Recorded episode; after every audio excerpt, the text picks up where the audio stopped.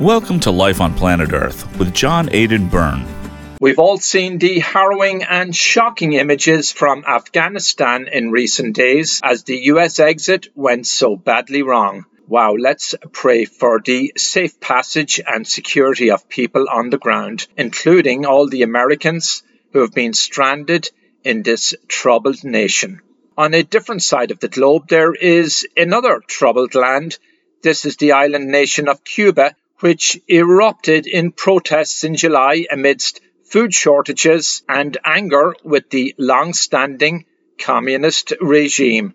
Joining us to make sense of all this and to explain what is happening on the ground and offer some clear perspective on the strife and repression felt by everyday Cubans is a Cuban refugee here in America. Her name is Gillette Fragela, spelled F R A G E L A. Go look it up. She is a brilliant journalist and commentator and creator of the website ADN Cuba about all things Cuba. She fled Cuba in 1994 as a young girl with her family and now lives in America, reporting on the situation in her homeland.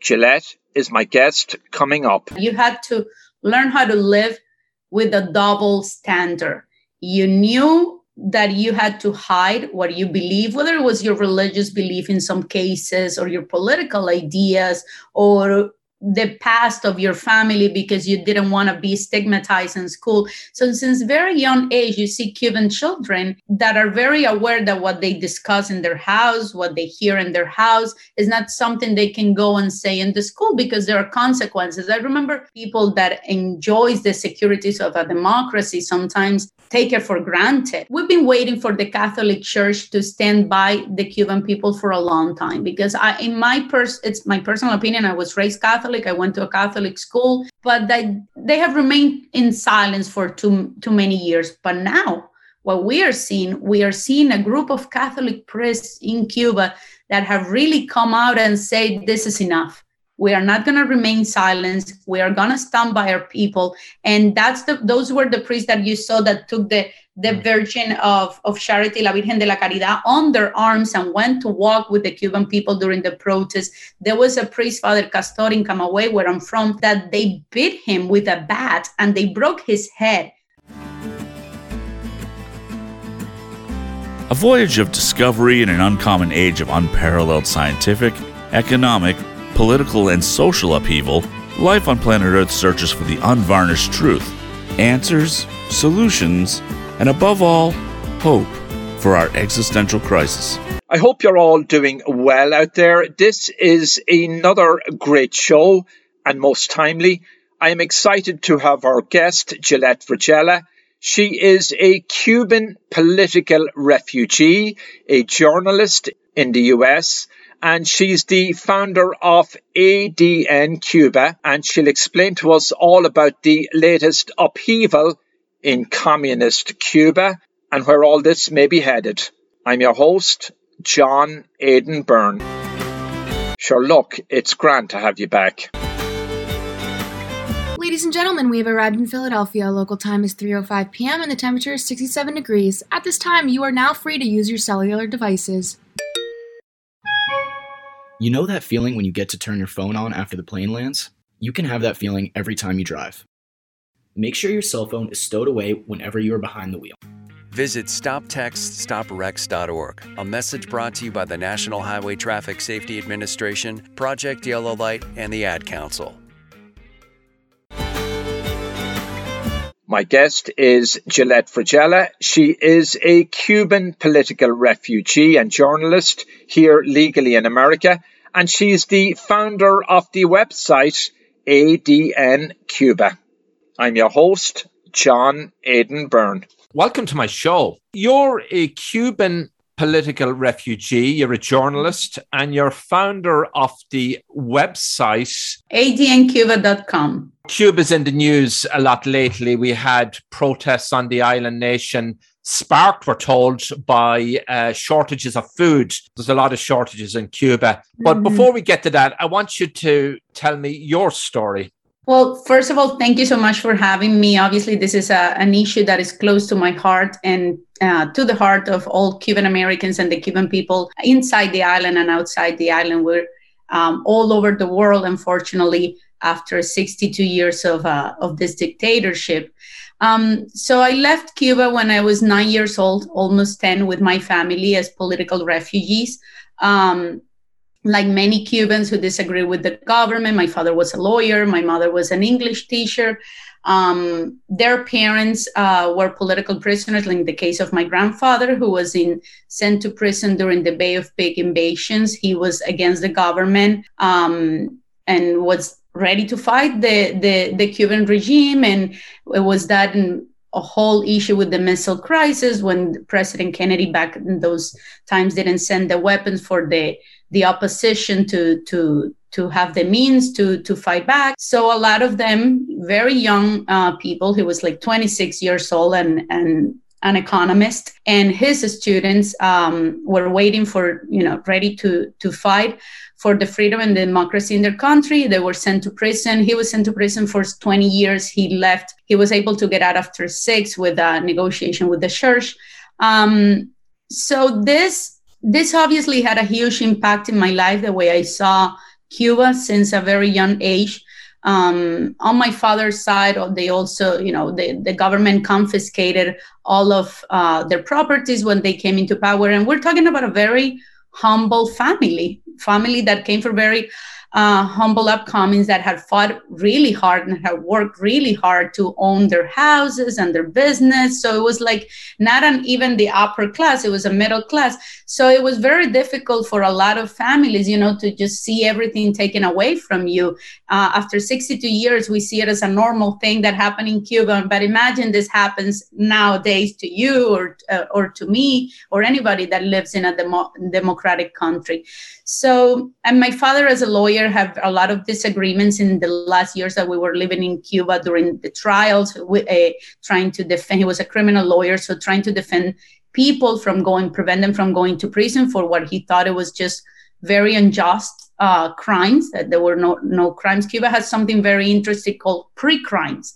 It means that, and this is something that we uh, back to fascist uh, uh countries also that it doesn't matter if you committed the crime but if the government believe that you have the disposition or predisposition to commit the crime you can be incarcerated. So currently our human rights organizations only account for 150 well right now more than 600 after this protest political prisoners in the island. But we they account for more than 10,000 people that are in prison right now in Cuba for pre-crime. So for crimes they never committed, just that the government thinks they, they're dangerous and they can commit a crime in the oh. future. That is something a lot of people don't realize about what's happening in Cuba, and it's something that we don't see since you know fascist uh, fascist uh, regimes.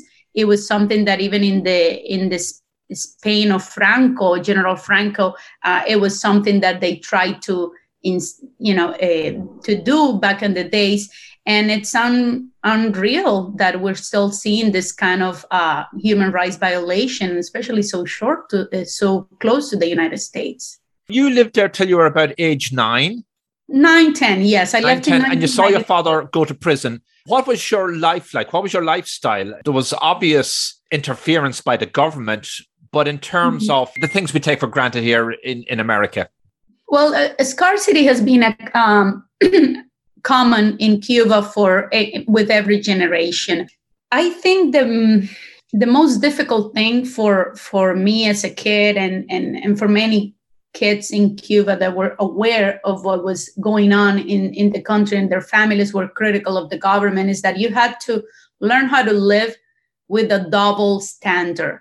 You knew that you had to hide what you believe, whether it was your religious belief in some cases or your political ideas or the past of your family because you didn't want to be stigmatized in school. So since very young age, you see Cuban children and that are very aware that what they discuss in their house, what they hear in their house, is not something they can go and say in the school because there are consequences. I remember um, I was very little, and something I said in school about religion, and and they they called it my parents uh, to talk about it, and and sort of like mock me, right? Because oh, like you know, my family believed in God, and my grandmother believed in God, and and continue to go to the church, and in certain provinces in Cuba, people kept their their religious belief uh, closer, but in some other areas, like in Havana or some other places, I mean, you knew that uh, back on the days, if you had certain religious belief and you were outspoken about it, because it religious was illegal for so many years,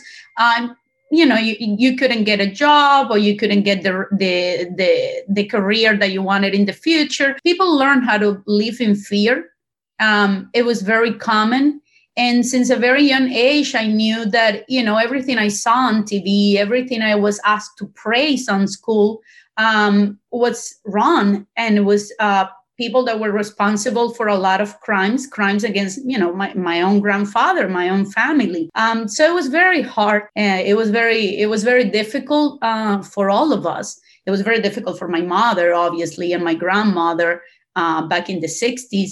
But I was very aware of that situation, and, and there's a lot of hypocrisy, unfortunately, um, in, in Cuban society. And there's a lot of um, that that what we say hypocrisy here, but we also have to understand that a lot of people have so much fear that they they have to go to those plazas, Plaza de la Revolucion in the days. A lot of people that used to go there clapping and chanting, it's because they didn't want to lose their jobs. They didn't want to be fired or or they they didn't want to. did you say they didn't want to lose their yachts? Their jo- jobs. Oh, their jobs. their I'm jobs. No yachts. But I'm sure all those yachts were confiscated. no, no, no, no, no, no. Yeah, no, they do. The people in power do have yachts, and they're not hmm. going to lose them. Yep, yeah, that's for sure um, no their jobs their you know their careers and even students that didn't want to lose their their access to an education and this is something very real we have one journalist um, in our site in ADN Cuba. Her name is Carla Carla Perez, Carla Maria Perez. She was an 18 year old woman studying journalism in Cuba. And because and she this was. Is they, she works for your website, adncuba.com. Right I, I did get a, a, chance to peek at it just before we came on, and it's multilingual Spanish mm-hmm. and English, right? You can toggle from one to the other we publish very little in english but i think there is a, a tool that you can translate it yeah. Uh, but the translation is not, not that accurate sometimes okay, we do publish it, certain it does exist in, in some form yes exactly. It does. Um, and the story i was uh, i wanted to tell you about carla. It's like she was an 18 year old woman. She was studying journalism in cuba. She was a part of a, um, a political organization back in the days that was critical of the regime. It was like a, an, a political organization. So she was denied access to an education not only from that university they expelled her from the university from the, the, entire educational system in cuba. She was no longer allowed to continue and finish her school so she had to live go, uh, go to costa rica costa rica um, some good, very good people there help her out she finished her education in costa rica and last year when she tried to go back to cuba they charged all of the passport fees. They made her um, rent a hotel because they need, she needed to quarantine because it was during the COVID uh, pandemic and there were quarantining people that were entering the island. All of this. And then when she traveled from Costa Rica to Panama, in Panama, when she was going to take the plane, they told him, you're not allowed to enter Cuba. The Cuban authorities say you're not welcome in the country. So this was a girl that has spent the last four years of her life out not seeing her mother been you know exiled from her own country was trying to go back to her country because she was not a refugee anywhere she was not a resident and she was left in a completely legal limbo and so costa rica had to you know take her back give her political asylum and for no crime she had not committed a crime she was a young woman that it's, is uh, remarkable uh, you ended up in, in costa rica for yes. a time, right? And your family ended up there. And then ultimately you came to America and settled in Florida. Yes, I live in Florida right now. I grew up in Costa Rica. I studied in Costa Rica. Then I came uh, to work in the US um, on a TV station back in the days as, as a reporter. And I lived here for many years and I moved to Europe for, for a while. And I, you know, I came back to the US and I lived in, in Florida for the last um, seven years. I'm curious how your family negotiated its exit from Cuba because mm-hmm. we have these images of Cubans fleeing on rafts and makeshift boats. Mm-hmm. Uh, it yes. sounds like your father, you know, he was an educated man uh, and, and an mm-hmm. attorney. And I think I heard you mentioned a church negotiated arrangement. Well, um, what happened in our case, and it was back of the 1994, was when um, Castro opened the borders, and a lot of people were living in in raft and ships and all that. Um, actually, one of my uncles was living that that way. People were desperate on a raft yeah on a on a boat right? A boat god knows Incredible. what kind of boat it was going to be.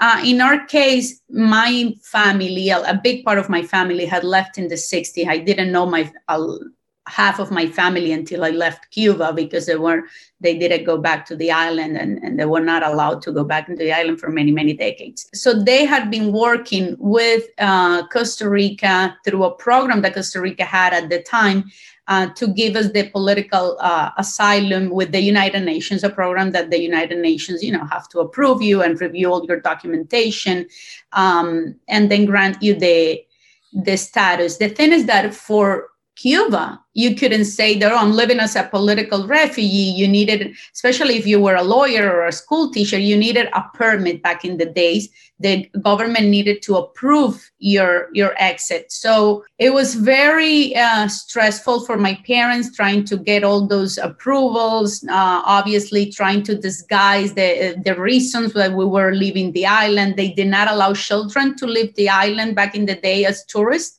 So it had to be like a a de- definitive uh, exit, right? So obviously they confiscated, um, well, they took our house because right now things have changed a little bit. When I left, they took your house, even if you paid it, it does it didn't matter because houses are not free. You have to pay it to the government, even if you um, you know, and then when you leave, you have to leave it there. they take it back, even if you paid it. And not and only the Castros that, manage it after that.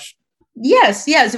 Uh, there's some people living there. They they gave it to some people. So, so the house that you grew up in, your family homestead, somebody else is living in it now. Yeah, because after we left, you know, the the government, you have to leave everything. The government confiscated. That's really they, sad. Do you do you ever think that you might get that the family might get that home back at some stage? I'm not really even interested on yep. on any of that.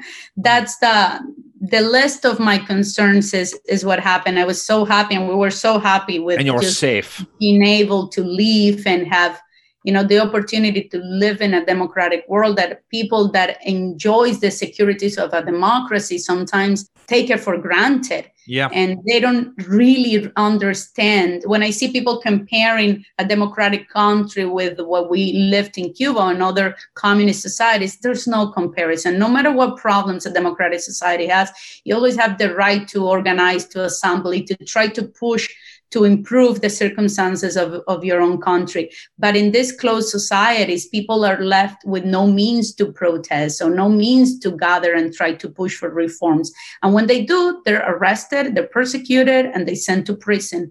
No exceptions. So it's totalitarian. There's no democracy. So you, in it's other words, totalitarian. You fo- like in America, you could arguably say and it might be a stretch in some instances that uh, some of the policies we're enacting have a, taint of far left socialism or Marxism, mm-hmm.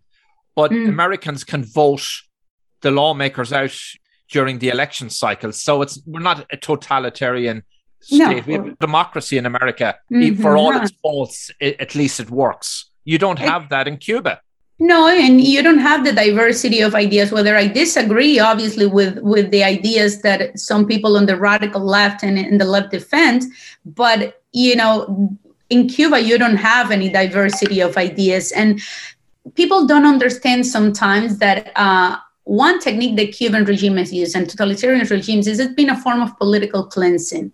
So they have wiped out of the society everybody that was critical, everybody that had a different opinion by sending them to exile or putting them in prison, repressing them by fear or even killing. There has been a lot of um, events in, in our history of like dissidents that just mysteriously died on um, a, strange car accident, a strange disease that nobody was able to understand or or or even foreseen.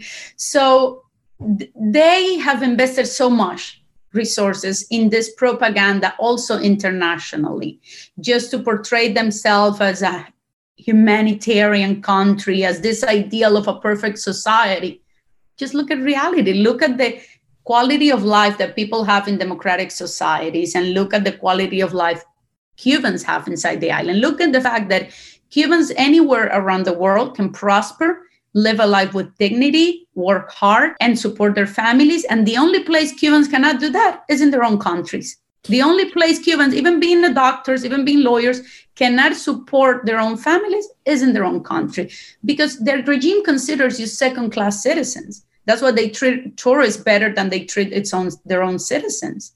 They don't let Cubans go into hotels for decades. Cubans were not even allowed to go into hotels. Oh, but tourists, yes. Uh, Cuba's economy is in tatters, right? I mean, your infrastructure mm-hmm. is crumbling. People mm-hmm. drive around in vehicles that are 60 years old and they're mm-hmm. patching them up. We, we know about those images. And there's a lot of poverty.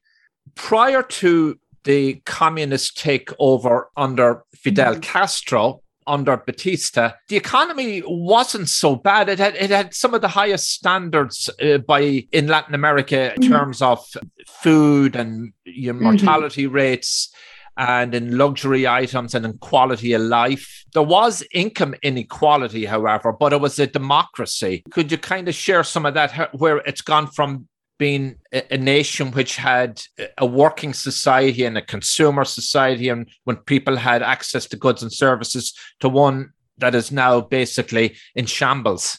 Yes, well, definitely Cuba before the Castro took uh, power had a lot of problems and a lot of turmoils. Batista was in power; he was a dictatorship. But this myth that he was going the, the, castro was going to eliminate of inequality and is going to eliminate all of uh, class differences. No what the only thing he eliminated was prosperity in the country and then everybody was equally equally miserable. Am i saying it correctly?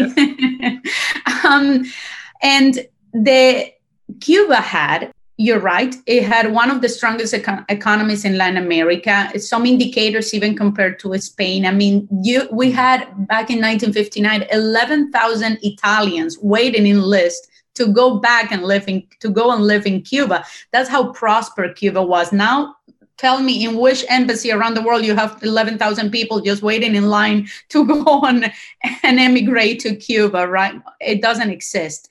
And Cuba has social mobility I mean, Cuba, uh, just like in Latin America, there has been social mobility. You could move. You had the opportunity to move from one class to the other, to work hard, to you know own business and and and to prosper. And the world thanks to capitalism, has had social mobility and that we have never seen any other system. Yes, it is not perfect. Yes, there's a lot of inequality still, but we're moving toward towards a better society. I, I mean, the data is is there, and the data also says that as free, if a country is freer, then you know the indicators are better on those countries that have freer economies. So what they did is like destroyed all of the of what Cuba had gained and achieved in terms of economic prosperity back in 1959 there was like i believe five cows per person in hmm. cuba mm. right now well if they find you with meat it's illegal and you can go to prison because they destroyed all, all of the farms they destroyed agricultural they are completely not, non-resilient they cannot produce anything um, they can't even buy as much products as they need because they don't pay I mean, they, they don't pay companies. I remember this event back in Costa Rica. They were trying to buy shoes from a, a, a fabric, a factory. My mother was working back in the day. And remember, my mother told the, the owners of this company in Costa Rica, do not do business with them. They're not going to pay you. Don't give them credit. And they know they, they are there. They get them credit. Cuba never paid for all the containers of shoes and school items that they were purchasing. And they have done that with so many other countries. They're not reliable. They don't respect the law. They don't respect, uh, you know, international regulations. And what that's why they have put themselves in this situation because they they treat the country as their own farm. They have no accountability, no governability, and no transparency. Fidel Castro had promised elections when he took power, but those mm-hmm. elections never occurred. Permanent dictatorship. Exactly. That's basically what I, I, I argue on, on the article I published at the Sun Sentinel that you know, after 62 years of Castro's taking control of Cuba with violence and governing obviously by fear, and the fact that you know he was never elected, he seized power through violence. They have committed systematic human rights violation, and when they he got into power, he said in 18 months we're gonna have elections. Mm. Now is not the time. I mean, when you hear that that speech, how shameless it was to say that, and then 62 years after not even after he died, there had no been, no, we have never had an election. There's they allow all multi-party elections. It's illegal to even have a different party. It's in the constitution that Cuba can only have one party system. There's and everything else is illegal. So there's no other ways for anybody to participate in this in society. And even if you're critical of that party there you know you you have no ways to make any reform because other ideas are not are not allowed are completely illegal. So it's an attempt to individual rights. Supporters and there are supporters in mm. america and worldwide of the cuban regime bring mm. up is the american embargo they mm-hmm. blame that for mm-hmm. its economic ills. What do you say to them? Yeah, they, they even don't they, they don't even use the war embargo. They use the war blockade, which Cuba has not had a blockade since the 60s with, with Kennedy. There's no blockade. It's, there are sanctions. There are sanctions on the Title too. In order to remove those sanctions, it, it would be very easy if the Cuban regime had the political will to really remove those sanctions. They only the, the only thing they have to do is release the political prisoners and allow elections. Okay. So it's not that they don't have the way and the means to remove the sanctions, it's that they don't have the political will because they don't want to lose power. They know they don't have the people's support, they have longevity, but longevity doesn't mean that they have the people's support. Or otherwise, they would open up, they would allow this multi party elections. And when you look at the numbers of all the food that the US exports into Cuba, mm. chicken, other products, um, agricultural products, even technological products and cell phone, etc., you realize that I was doing the analysis the other day with the, the, the data from the census, and you realize that Cuba ex- imports from the US the same amount that Belize imports from the US, and Belize doesn't have an embargo. So the problem is way more complicated. And they complain that is that they don't they're not giving credit. So they can and they don't have the means to pay everything in cash. Yeah, but the problem is that you owe everybody money. You owe the the, uh, the Paris Club money. You owe every business, uh, every company that you do business with, you owe them money. You don't respect any any laws. That's what the sanctions are also in place because they stole from Americans, they stole property from people, and they just say, well, we have the right to steal. And then it is immoral for the US to say, well, we have to have some sort of accountability when some a nation does this. Obviously, what's, what, what's propping up Cuba? Tourism is obviously not that viable in the environment we are today. And obviously, with COVID, uh, mm-hmm. Venezuela was shipping oil. Mm-hmm. And what else? Some like indigenous industries? Well, right now they do have the support of China. China, it's uh, it's is doing a lot of trade with them. Venezuela has obviously taken a toll on them because of the situation Venezuela's in. And one of their biggest uh, sources of incomes are remittances. So you have two million relatives outside of Cuba that obviously we feel morally obligated and we understand the situation that our, our relatives are going through the island. So we send them monthly support. And the Cuban regime takes a big chunk of that support. They take it through a company that is called Gaesa, which is a company owned by the military. And the military owns 85% of the Cuban economy. So this is a military dictatorship. They own hotels, they own business, they own financial institutions. That's one of the problems that Western Union it w- was operating in the island through um, a company that was owned by the military. And uh, President Trump sanctioned this company, so Western Union had to leave the island. And now, obviously, Cuba has lost a, a big and important source of income because they were taking so much of what their relatives were sending into these families. Another interesting source of income that is uh, completely immoral is the traffic of medical personnel, health workers.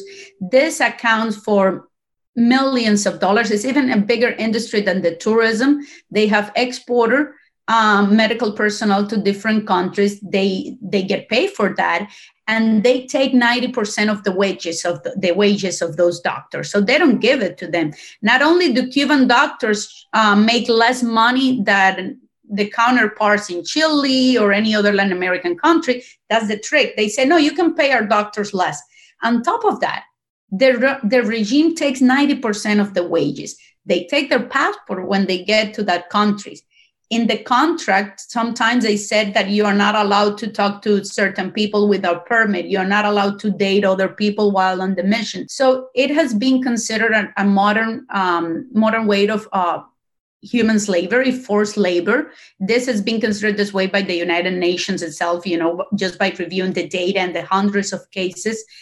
And why do doctors go overseas on these missions?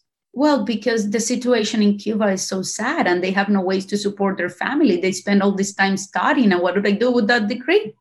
They can't even support their own children. So, this is their only way to make a little bit more, although they're being exploited by this government. The government argument is I was listening the other day to shameless interview they gave, and it's like, well, but we, yeah, it might sound selfish that we take all this money, but we invested on the infrastructure in the island. Well, look at the infrastructure in the island. look at the crisis in the island and mm. people are mm. unable to get medical attention in cuba right now with covid that's like a, a big part of this the crisis that they're they're having right now um, the other day we're saying they have all of these doctors overseas helping in other countries helping. And then 700 doctors inside the island that were reporting the other day that are on vacation. God knows what's happening with that medical personnel that they don't even want to go to work and the conditions they're going they're having to to endure in this in this hospital. This is obviously a, an assumption, but there's something going on here, and and the health system in Cuba is completely collapsing because they they're and they're it used to be lauded uh, by supporters for a great medical system, uh, the best doctors in the world, best mm-hmm. medical care, and lots of beds. So that's gone. Mm-hmm. Well, I I have obviously a lot of appreciation for the human capital, right? For for Cuban doctors and and and their skills. However, yes, it is a myth because they don't have the the resources a lot of time. They also Cuba has gone through a process of mass education when they needed to meet those indicators because it served their propaganda. So a lot of professionals have uh, graduated with very little quality in their quality yeah, education. exactly. And you see it you know when you compare them when they live the when they live the country. So although that may happen in the in the first few years there has been a deterioration of the educational system. Um, at the same time they have always used this propaganda to in, in their favor but the cuban health system before the revolution was already good. Cuban had a lot of doctors per capita before the revolution. It was one of the best in Latin America. So it's not that they took a country that was crumbling and you know they make it flourish. They already had mm. a good system. They just destroyed it. Completely destroyed. Hi, I'm Danica Patrick. Watching my nieces grow, play, and learn is amazing, but not every child gets to be carefree. One in six kids in the U.S. are hungry. This breaks my heart, and it's something that Feeding America is working to change. Each year, the Feeding America network of food banks rescues billions of pounds of good food that would have gone to waste and gives it to families in need. To help, visit feedingamerica.org. Brought to you by Feeding America and the Ad Council.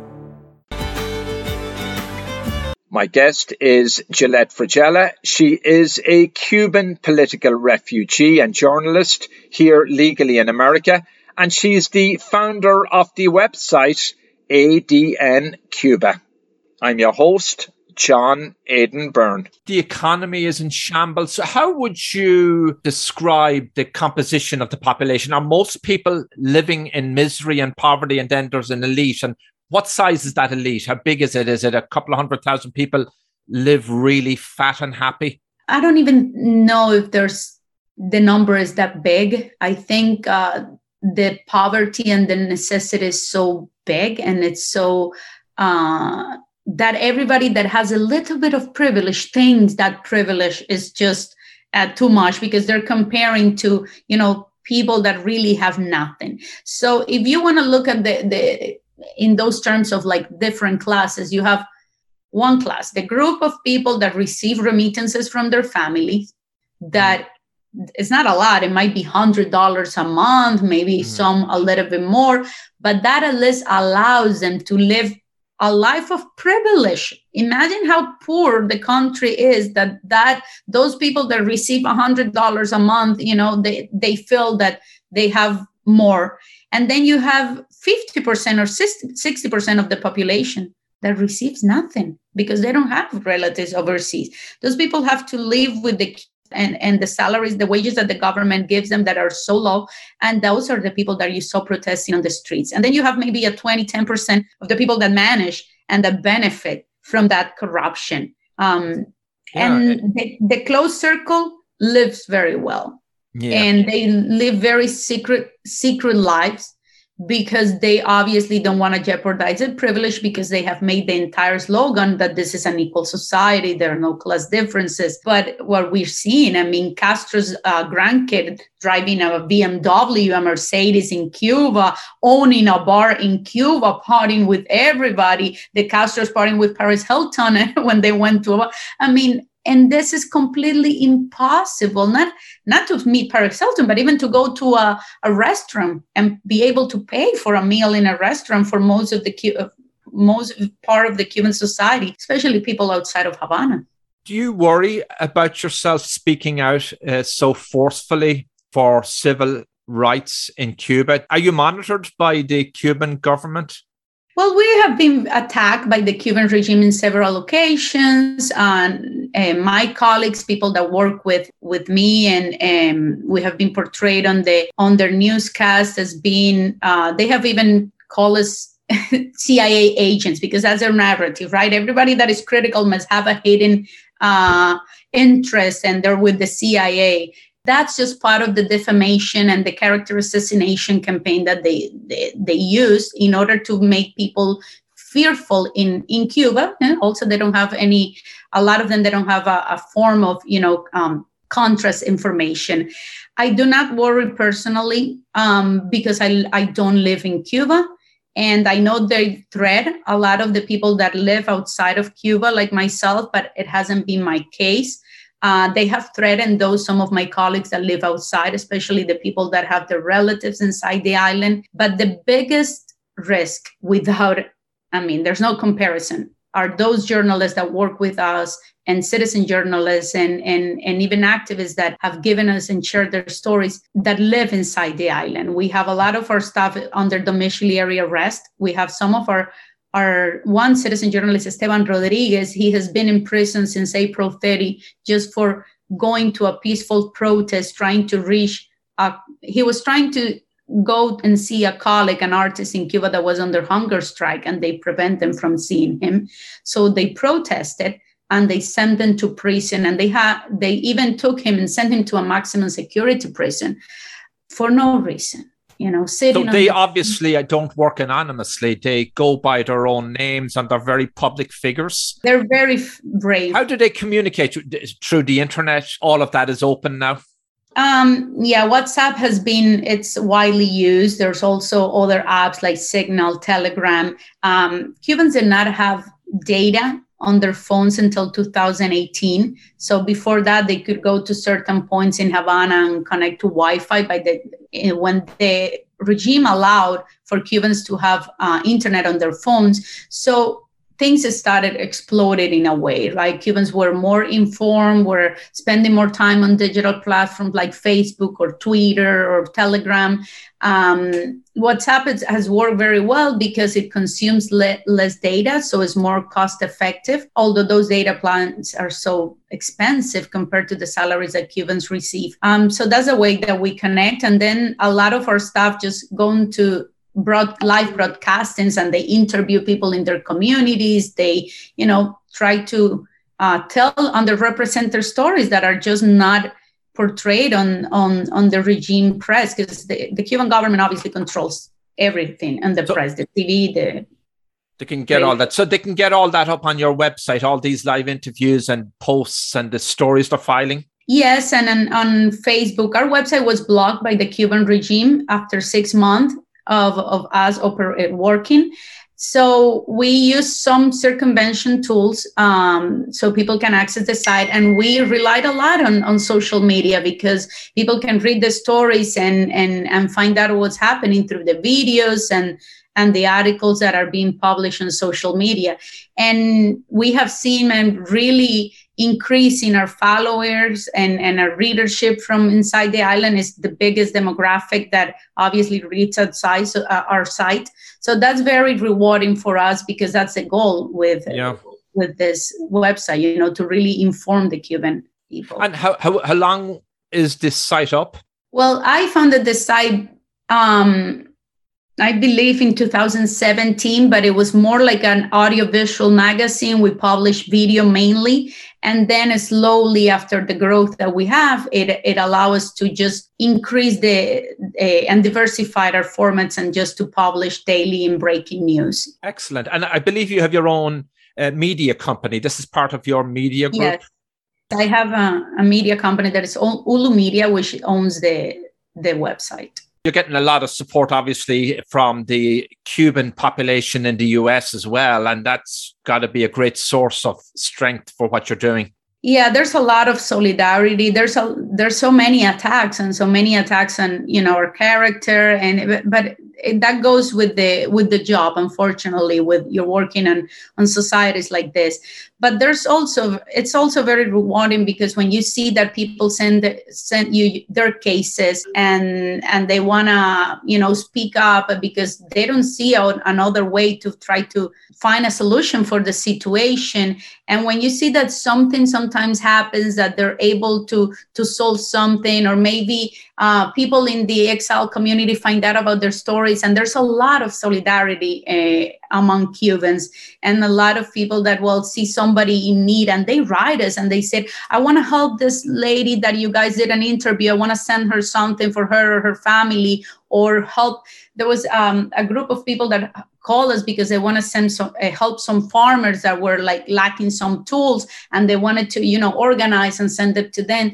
So um, that's very inspiring because it's very good when you see solutions you know uh, through journalism not only you're informing the people but also you know yeah. people you are inspired. changing the world you are changing the world in a positive way i want to go back to something you mentioned about tourism a big part of the cuban economy so those glistening hotels that tourists have gone to from abroad they're mm-hmm. run by the military mostly I, I always assumed that there was international money behind some of them yeah there's international money and there's um, a lot of the hotels are uh, joint ventures with uh, companies in Spain, which is uh, obviously a big criticism. But the, the Gaesa, which is this military conglomerate, uh, owns a lot of this, uh, you know, the, the joint venture on the Cuban part. It's owned by this military, this military company, and it's obviously a big industry right now. COVID happened; they had to close the borders. They lost a lot of money with tourism, but they reopen the flights and they reopen it for Russians tourists. So they're having like four flights from Russia uh, a day, I believe, uh, tourists from Russia. And that's a big part of what happened with this COVID crisis, this spike that we've seen in Cuba, is because it happened in the areas that the Russian tourists were going to. Uh, because a lot of them, the, the vaccin- vaccination rate uh, in Russia is not as high as in other countries. Mm-hmm. Cuba also has had a very long and complicated relationship with the churches, in particular the Catholic Church. Could you mm. speak to that? Because it was significant that Pope Francis visited several years ago and met with the Castros. And what a couple of things struck me. One is that the Castros were educated by Jesuits in a very middle class college. They got a great education, apparently. Mm. And here mm. was this Jesuit Pope on the island trying to improve relations with the Catholic Church. Did it mm-hmm. have any impact? What was your reaction to that? Well, I think um, Pope Francis' approach and and and the things he has says uh, he has said about capitalism and Cuba, um, it shows his ideological bias against capitalism and and you know his personal agenda or or, be, or personal core of beliefs about these issues.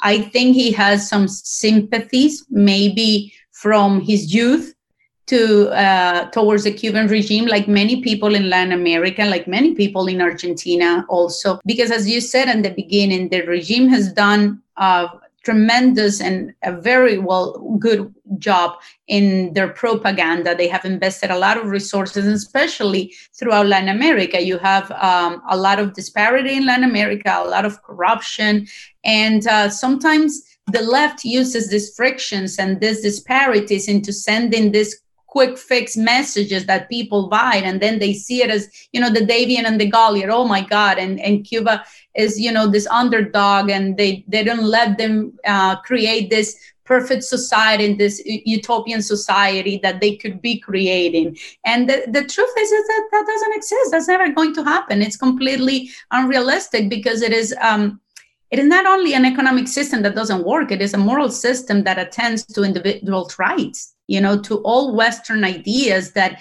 the individual has no uh, rights if it doesn't align and if it's not um, helpful for that ideology and that machinery that they're creating. So when somebody doesn't fix their purpose they're completely you know disposable. They, they don't need it and that's what they use war they dehumanize you by words like worm, you know, gusanos, like they say to the to the Cuban opposition. I think Pope Francis' approach and even the things that he he said during this um, uprisings and the, the July 11 protests have been very um, sad to watch. Uh, how they, strike, they, they didn't strike the right message for you. No, he didn't. No, he didn't. And let me let me add something. The Catholic Church has we've been waiting for the catholic church to stand by the cuban people for a long time because i in my pers it's my personal opinion i was raised catholic i went to a catholic school but that they they have been they have remained in silence for too too many years. But now what we are seeing we are seeing a group of catholic priests in cuba that have really come out and said this is enough we are not going to remain silent. We are going to stand by our people. And that's the those were the priests that you saw that took the the mm. virgin of, of charity la virgen de la caridad on their arms and went to walk with the cuban people during the protest. There was a priest father castor in camagüey where i'm from that they beat him with a bat and they broke his head. Their regime forces of the regime and not only they did that, then they put him under domiciliary arrest, like he had done something. And the priest was only trying to um, give company to the protesters and like he said trying to prevent things from turning violent but they're the ones that created the violence and there's a lot of um, catholic priests that are giving beautiful uh, sermons and services and speaking up about freedom liberty and justice and calling out of the regime that you know that the, what they're doing is unfair and that what they're doing is not it's really damaging the people and it, it violates even you know uh, religious belief and values so not, not not only because it doesn't matter if religious or not but because what they're doing is like they're yeah. attempting and they're damaging da- damaging humankind you know are residents free to go to church or does the cuban government monitor and restrict mm-hmm. religious practices well, for many uh, years, decades, uh, religious was illegal, was prohibited in Cuba, and it, you know, if you were a religious person and you were outspoken about it, and you used to go to church, you were prevented from accessing certain careers and jobs, etc. After the night, the 90s, when the Soviet Union collapsed, um, there was a meeting even with Castro and some uh, regime officers that they said we need to give the people something to believe they knew that people were feeling hopeless. They knew that the, the impact of the collapse of the Soviet Union. So it was actually in the 90s that they realized that they needed to manipulate and release a little bit of the tension. So they allowed slowly uh, religion back into society. And one of the religions that the first religions that they allowed was Yoruba religion, uh, hmm. this African belief that you know Cubans um, Cubans have that is like a syncretism between Catholicism and, and African mm. uh, traditions. And slowly they, you know, people went back to their churches and churches were opening. So right now, the political, the religious persecution that we had in the past it doesn't exist in that degree, but there's still a lot of persecution, um, religious freedom that is not being respected, persecution against you know some Jewish people also that they have come out and speaking uh, spoke, spoken about that. The Yoruba organization, especially if they try to have some groups or or or or try to make any changes in their communities or they become very relevant so anybody that is critical towards them they're going to persecute them let's talk about the recent protests uh, triggered we're told by food shortages uh, was is there more to it than that Yes, I believe there there are a lot of factors. I I think for the last few years, like I said, people have been more informed and seen the disparity more clearly and accessing the news um, in a way that they didn't see before. When we spoke with some of the protesters and we asked them why what made you go uh, to the streets what made you join this and most of them said i just saw it on social media so oh. people had it inside them and they slowly started to lose fear. They saw others like Movimiento San Isidro, uh, young artists that were going on hunger strike for, um, you know, trying to advocate for their rights.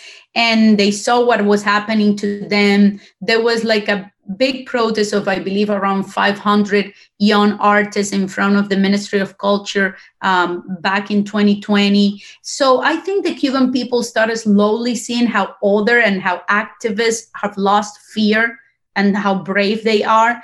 And this, when you add this with the, the shortages, the disparity, the fact that the regime denies having any problem, because you read the press and very rarely they uh, you know they say that okay we're having problems we need to fix and they just wipe it up. We we're perfect nothing wrong is going on here.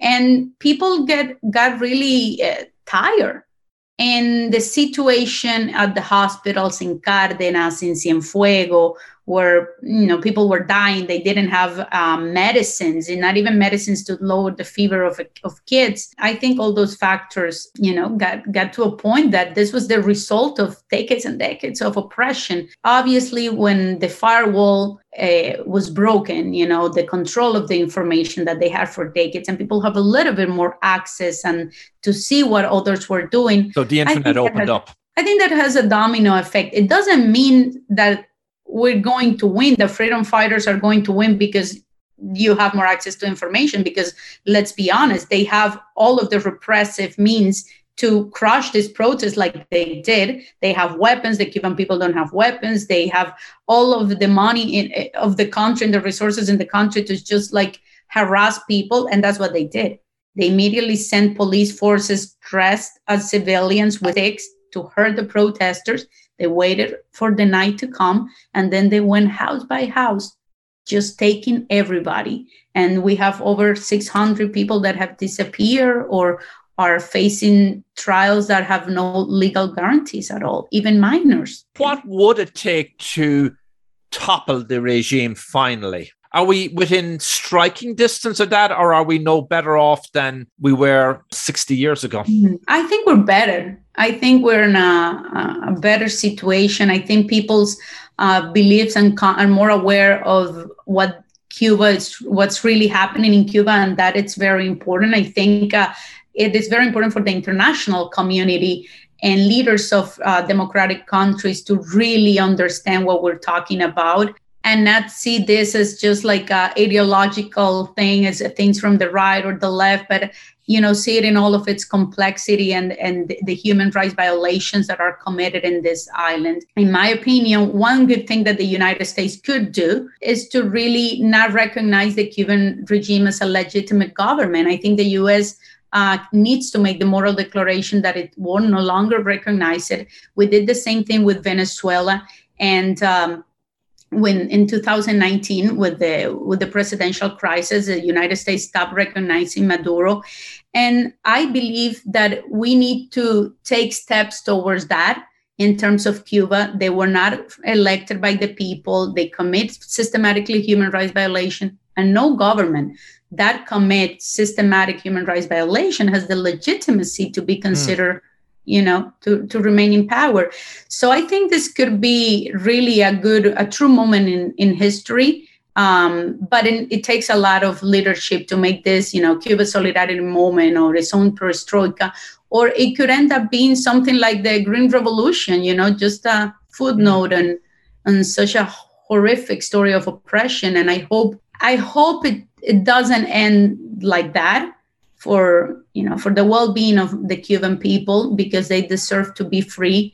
We deserve to be rejoined and and and end these decades of separation.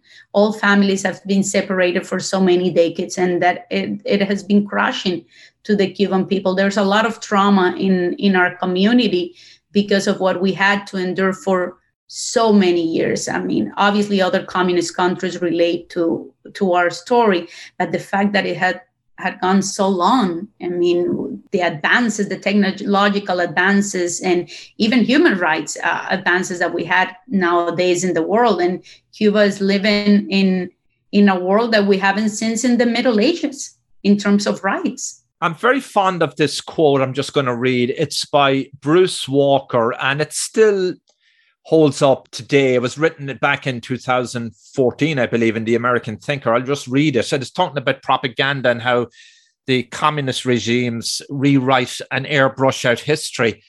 Marxists made it their business to paint their predecessors as presiding over despicable regimes whose deliverance by communists was glorious and noble. And that seems to be what's happened also in Cuba, mm-hmm. Castro's mm-hmm. and their, their henchmen and sidekicks, that's what they've tried to get away with for so long. Exactly. Yeah, like all communist regimes have this thing in common is that in order to remain in power, they need to create a false reality to the world. That the government is uh, for the people, but they also need to create an internal false reality. And this is something so, we so it's mind control, really. It's 1984. It's mind control. Use totally. all the apparatus of the state. Mm-hmm. And one of the, the most effective tools you have in this is like cancel, cancel culture. I mean, Cubans don't, we don't even know. There's a phrase uh, of a writer that, that works with us, and he said, Los cubanos no saben el pasado que les espera. Cubans don't know the past that is waiting. You know, when we have, when we go get to a point in history that we have to face our past, it's gonna be crushing because we don't even know what happened before. There's so many things that have been hidden. There's so many uh, our historical memory has been shattered. And when you do that to a nation not only it's true that you repeat yourself and you repeat the same mistakes but also you don't know where your values are. You don't know where you come from. And it's very it's very easy to manipulate you because they have destroyed reality and they have created a narrative that served their purpose. And they have done that since we were kids with our books. We were I was posting the other day in social media a book that um, they gave me in Cuba to learn how to read. And everything is like the militia people is on the street. Oh, the militia is so beautiful. The sky is so beautiful. And the militia people, it's in it's like everything is so mm. uh the level of indoctrination, the the level of violence in in in this regime, you know, it since very young age. They yeah, I, am just curious about that. Uh, you know, the where the airbrush out history. You know, when they took power, did they ransack all the libraries and the places where they could you could get an historical record about the past, so that locals couldn't learn what their true past was? It was a complicated process because first there were like firing squads, right? So they they they annihilated they they killed a lot of the opposition, a lot of critical voices. They sent in prison into prison thousands of people. Um, we have some of our writers spent time in prison for writing a poem back, back in, in, in the days uh, in the 70s so um, people began to have like fear and then this, they control all the school system so the books they started to print were telling the narrative that they wanted to tell you know that the, cuba was not free until the revolution yeah. then the, the way they started telling you history it was completely different to how uh, my grandparents uh, learned it and so they began changing the even the vocabulary they changed sir by compañero, comrade. So that they they were smart enough because you see the world also as you are able to express the world. So they mm. deleted a lot of and wipe out a lot of uh, vocabulary that resembles like the the bourgeois or like the middle class, mm. and they tried to make this so we're all comrades. Reality Exactly. And if you said thank you, excuse me, oh, that was like they would mock you on the street because you know you were too um like bourgeois, like the middle class that we need we didn't need to have like those manners, like everything. They started to We're all equal. Everything. Mm-hmm. Some more equal than others. Exactly. Exactly. Well, you're doing a fantastic job, and people should go to your website, and it's adncuba.com what's your next project in trying to liberate Cuba? well, um, we are focused on doing the best job we can and in a very in a responsible way daily and to try to you know increase the visibility of these stories and and cover all these un, underrepresented stories. And right now we're also uh, working on building up the site to cover uh, Latin America more widely. We cover public affairs in Latin America and, and, international events in Latin America, but we really want to focus on what's happening in a hemisphere more deeply because what's happening in Cuba, it's also affecting Venezuela, Nicaragua. Now we have the situation in Peru that God knows what's going to happen with Castillo. So it seems like our entire region is moving in, in instead of walking towards freedom, it's walking toward a more, more closed and repressive society. Well, that's a, a scary thought, and uh, let's hope there is some light at the end of a very dark tunnel. Gelet, thank you for being on my show. It's been my thank pleasure. You. Thank you so much for having me. You've been listening to Life on Planet Earth with John Aidan Byrne. To reach the host or learn about advertising or sponsorship opportunities, call 973 664 9460 in the US or email burndesk at gmail.com. That's 973 664 9460 in the US or email burndesk at gmail.com. 973 664 9460 in the US or email burndesk at gmail.com.